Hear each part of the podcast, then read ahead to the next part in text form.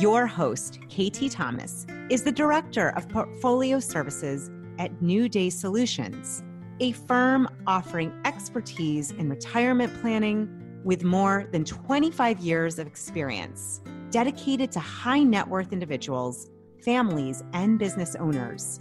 We work with you to have a coordinated approach for your comprehensive investment goals, providing concierge service for all generations from a team who can see things from your side of the table. Go to new day solutions dot com for more information.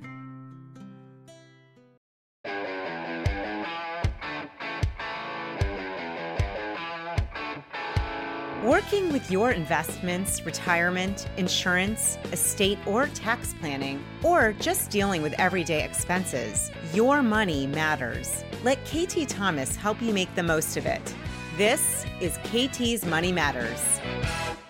Hey there and welcome back. This is K T Thomas at K T's Money Matters, coming to you with your financial tips and quips and ideas and drive time financial advice.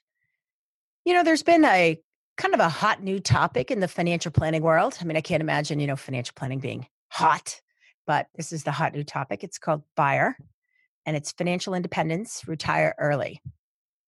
Now, I actually listened to a couple of podcasts about financial independence, and the idea of this community is that you want to live lean, have no debt, save like crazy, retire young, very young. Grow your money at seven percent, spend no more than four percent. Now, there's a lot of other pieces that go with it, but that's kind of like the sound bullets, right? So just think this is about what's old is new again. So when I first became a financial advisor back in the early nineties, there was a subset of people, usually grandparents, that were no mortgage, saved even into retirement and through retirement, never bought anything they couldn't pay for with cash, and absolutely did not understand what the heck everyone else was doing. These people were what I think about as the kids of the Great Depression. They weren't adults during the Great Depression, but they had grown up during the Great Depression, kind of coming of age. And what they understood because of that was sometimes things fall apart. And if you're not careful, you can fall apart too. I can remember as a young financial advisor, there were forty-year-olds and fifty-year-olds that had, you know, a couple of car loans, they had a mortgage, maybe they had a home equity line of credit, and their parents, who never had any debt at all, absolutely couldn't understand what the heck they were doing. Why would you spend money that you didn't have? Why would you borrow more money than you needed? Why wouldn't you pay your mortgage off quicker? And they wanted more lifestyle. And so that's one of the things, this idea that you spend more of your discretionary income on your lifestyle became a trend, a very big trend in America for really the last fifty years, where people have been spending more and more of their discretionary money, saving less and less because the world is a bright new place and there are a lot of things on sale and there are phones and there are cars and there are computers and there are houses and there are bigger houses. And you know, I always think about like the little house I grew up in, you know, one of those three bedroom ranches with one bathroom and four kids. And now it's like, you know, nobody lives in that kind of place today. Everybody has to have, you know, multiple bedrooms and multiple bathrooms and bigger lots and more cars. And and we spend significantly more money on our lifestyle as a percentage of our income than we really ever did. So if we want to know why it is that we don't have as much money as we used to have, it's because we have more stuff than we used to have. Then comes the Great Recession. So in two thousand eight, really the bottom fell out of the financial market, which forced lots of people to lose the equity in their home. And they were upside down in these big homes that they bought that they couldn't heat or they couldn't sell because they owed more than the house was worth. We saw ten percent unemployment and people losing their jobs very quickly and realizing that they just did not have enough cash to fall back on. So they reach into their four oh one k from their old job and they pay the taxes and the penalties to take that money to live on, which then creates a great big tax bill that they have to pay the following year. And it all spirals out of control. And a lot of people got really hurt in the Great Recession. And during that time, this current generation of the financial independence, retire early community were the group coming of age, where they saw their parents anxious about money, people worried, people losing their jobs, people trying to figure out how to uh, put it all back together. and people going from like a really extended lifestyle to a simpler one, not because they chose it, but because they had to, because they were trying to hang on to stuff. And so this generation now is in the financial decision-making time of their life, and they are making some very different decisions. And the thing I think is interesting is everybody says, well, why can't these people, you know, they're still living at home. They haven't bought their first house yet. They're still renting. They're slower to marry and have kids. And, you know, what's going on with this generation? And what I'll say to you is they actually saw how bad it was at a time when they were very impressionable about risk. And so when I say what's old is new again, it feels like I'm talking to the grandparents in the nineties. When I'm talking to the thirty-year-old now. In fact, I just had a fascinating conversation with my daughter. Jackie and I were on the way to a baby shower this past weekend. My niece is having a baby. It was pretty exciting. And her and I were talking about buying buying a house or waiting.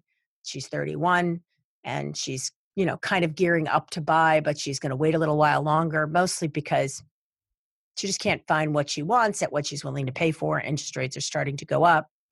And she is going to wait a couple more years and save a little bit more money and get a little bit more secure. She's got a good job and, you know, she saves and she's doing all the right things, but she doesn't like to be too far out on the ledge financially. And she really represents a time and place of a generation where they really don't want to be too far out in front of themselves. Not a lot of debt, pay the debt off, manage the cash flow, don't spend money you don't have, don't do. And so all of a sudden, it's like talking to the grandparents of the nineties, really the same philosophy, this idea of keeping it a little bit more controllable and simple so that if something goes wrong, I can back it up. Now, the F I community has taken that one step further. And they talk about how much, you know, saving all of your discretionary expenses, living really lean and retiring at fifty.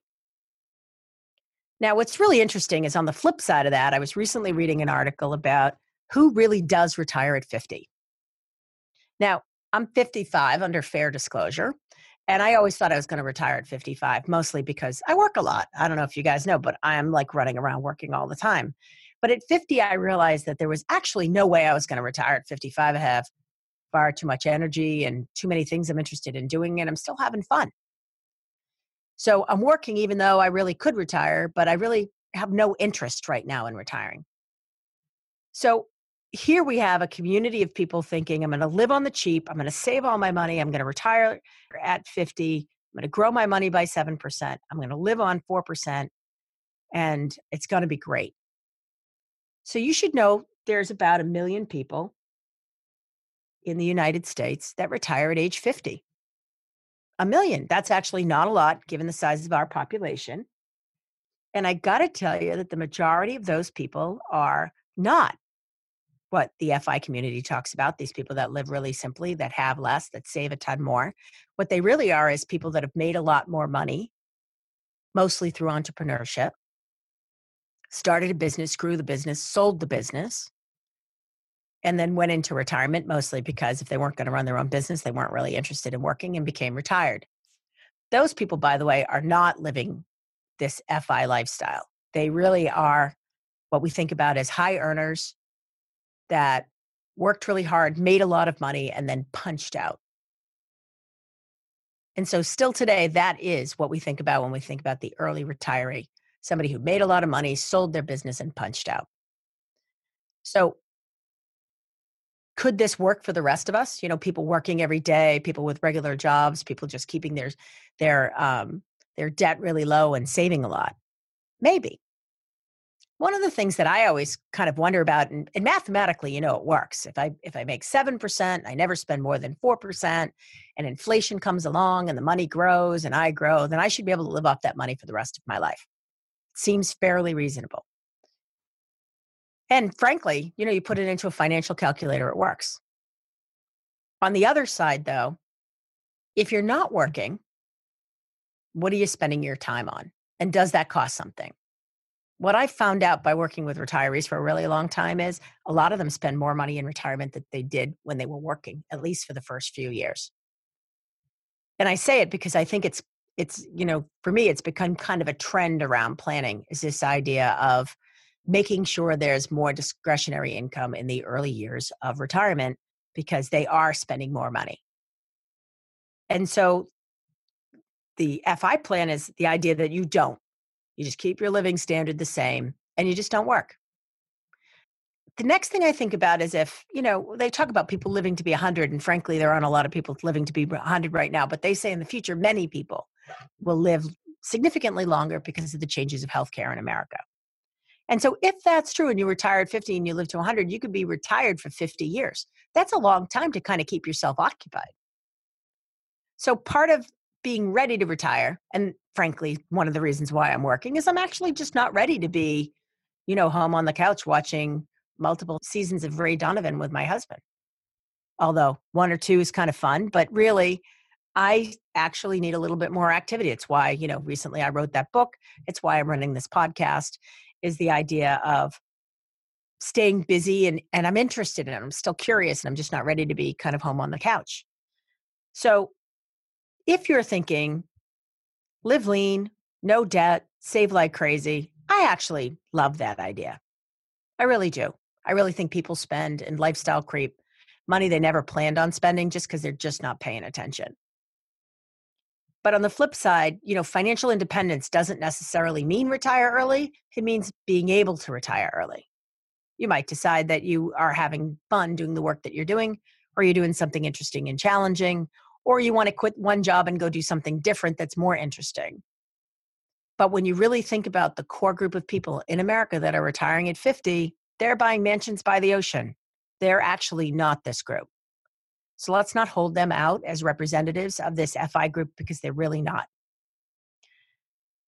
They're really those people that have just worked super hard and created something that didn't exist and then was able to punch out for profit. Being an entrepreneur, you know, I kind of love that story more. You know, I've been a financial advisor for a long time, and I love the idea that you can control your legacy and your destiny by how you manage your money, and I believe in that. I also believe people have, in general, too much debt today, and they are willing to live with significantly more debt for much longer, and that they spend a lot of interest in, in those things that really keeps from their ability to build real capital. But let's be honest. The mansion people and the F I people are not the same, because the F I people wouldn't buy the mansion. They would never live there. They're thinking, live lean, no debt, save like crazy. There are a lot of great resources out there and podcasts. If you're interested in learning more about the F I community and how that goes, you can just, you know, Google it and a million things pop up. I think the tenets about being smart about your money and saving like crazy and having no debt are great fundamental cornerstones to building financial wealth for yourself. Just make sure that you're planning where it is you really want to go. And ask yourself, if you were fifty and you weren't working, what would you do? I think this is probably the biggest question in retirement. I see people of all ages when they retire that this is the question that they don't have the answer to. And one of the things you really, the challenge really is, is to work on that question so that you know you're retiring to something, not from something. Now, if you find this quick tip to be interesting, you know, I talk about these kinds of ideas and more in my book, The Hardworking Woman's Guide to Money, available on Amazon. And if you like this podcast and you're interested in more ideas and you want to shoot me a question, feel free to do so, or take a minute and rank my podcast if you think this is interesting and you want to hear more so that I can get to others, because you know, it's that Apple magic where I have no idea how it all grows, except that what I know is when you take time to tell people that you like something, other people find out. And for that, I'd be really grateful. Thanks, and until we speak again. Thanks for listening to K T's Money Matters with Katie Thomas.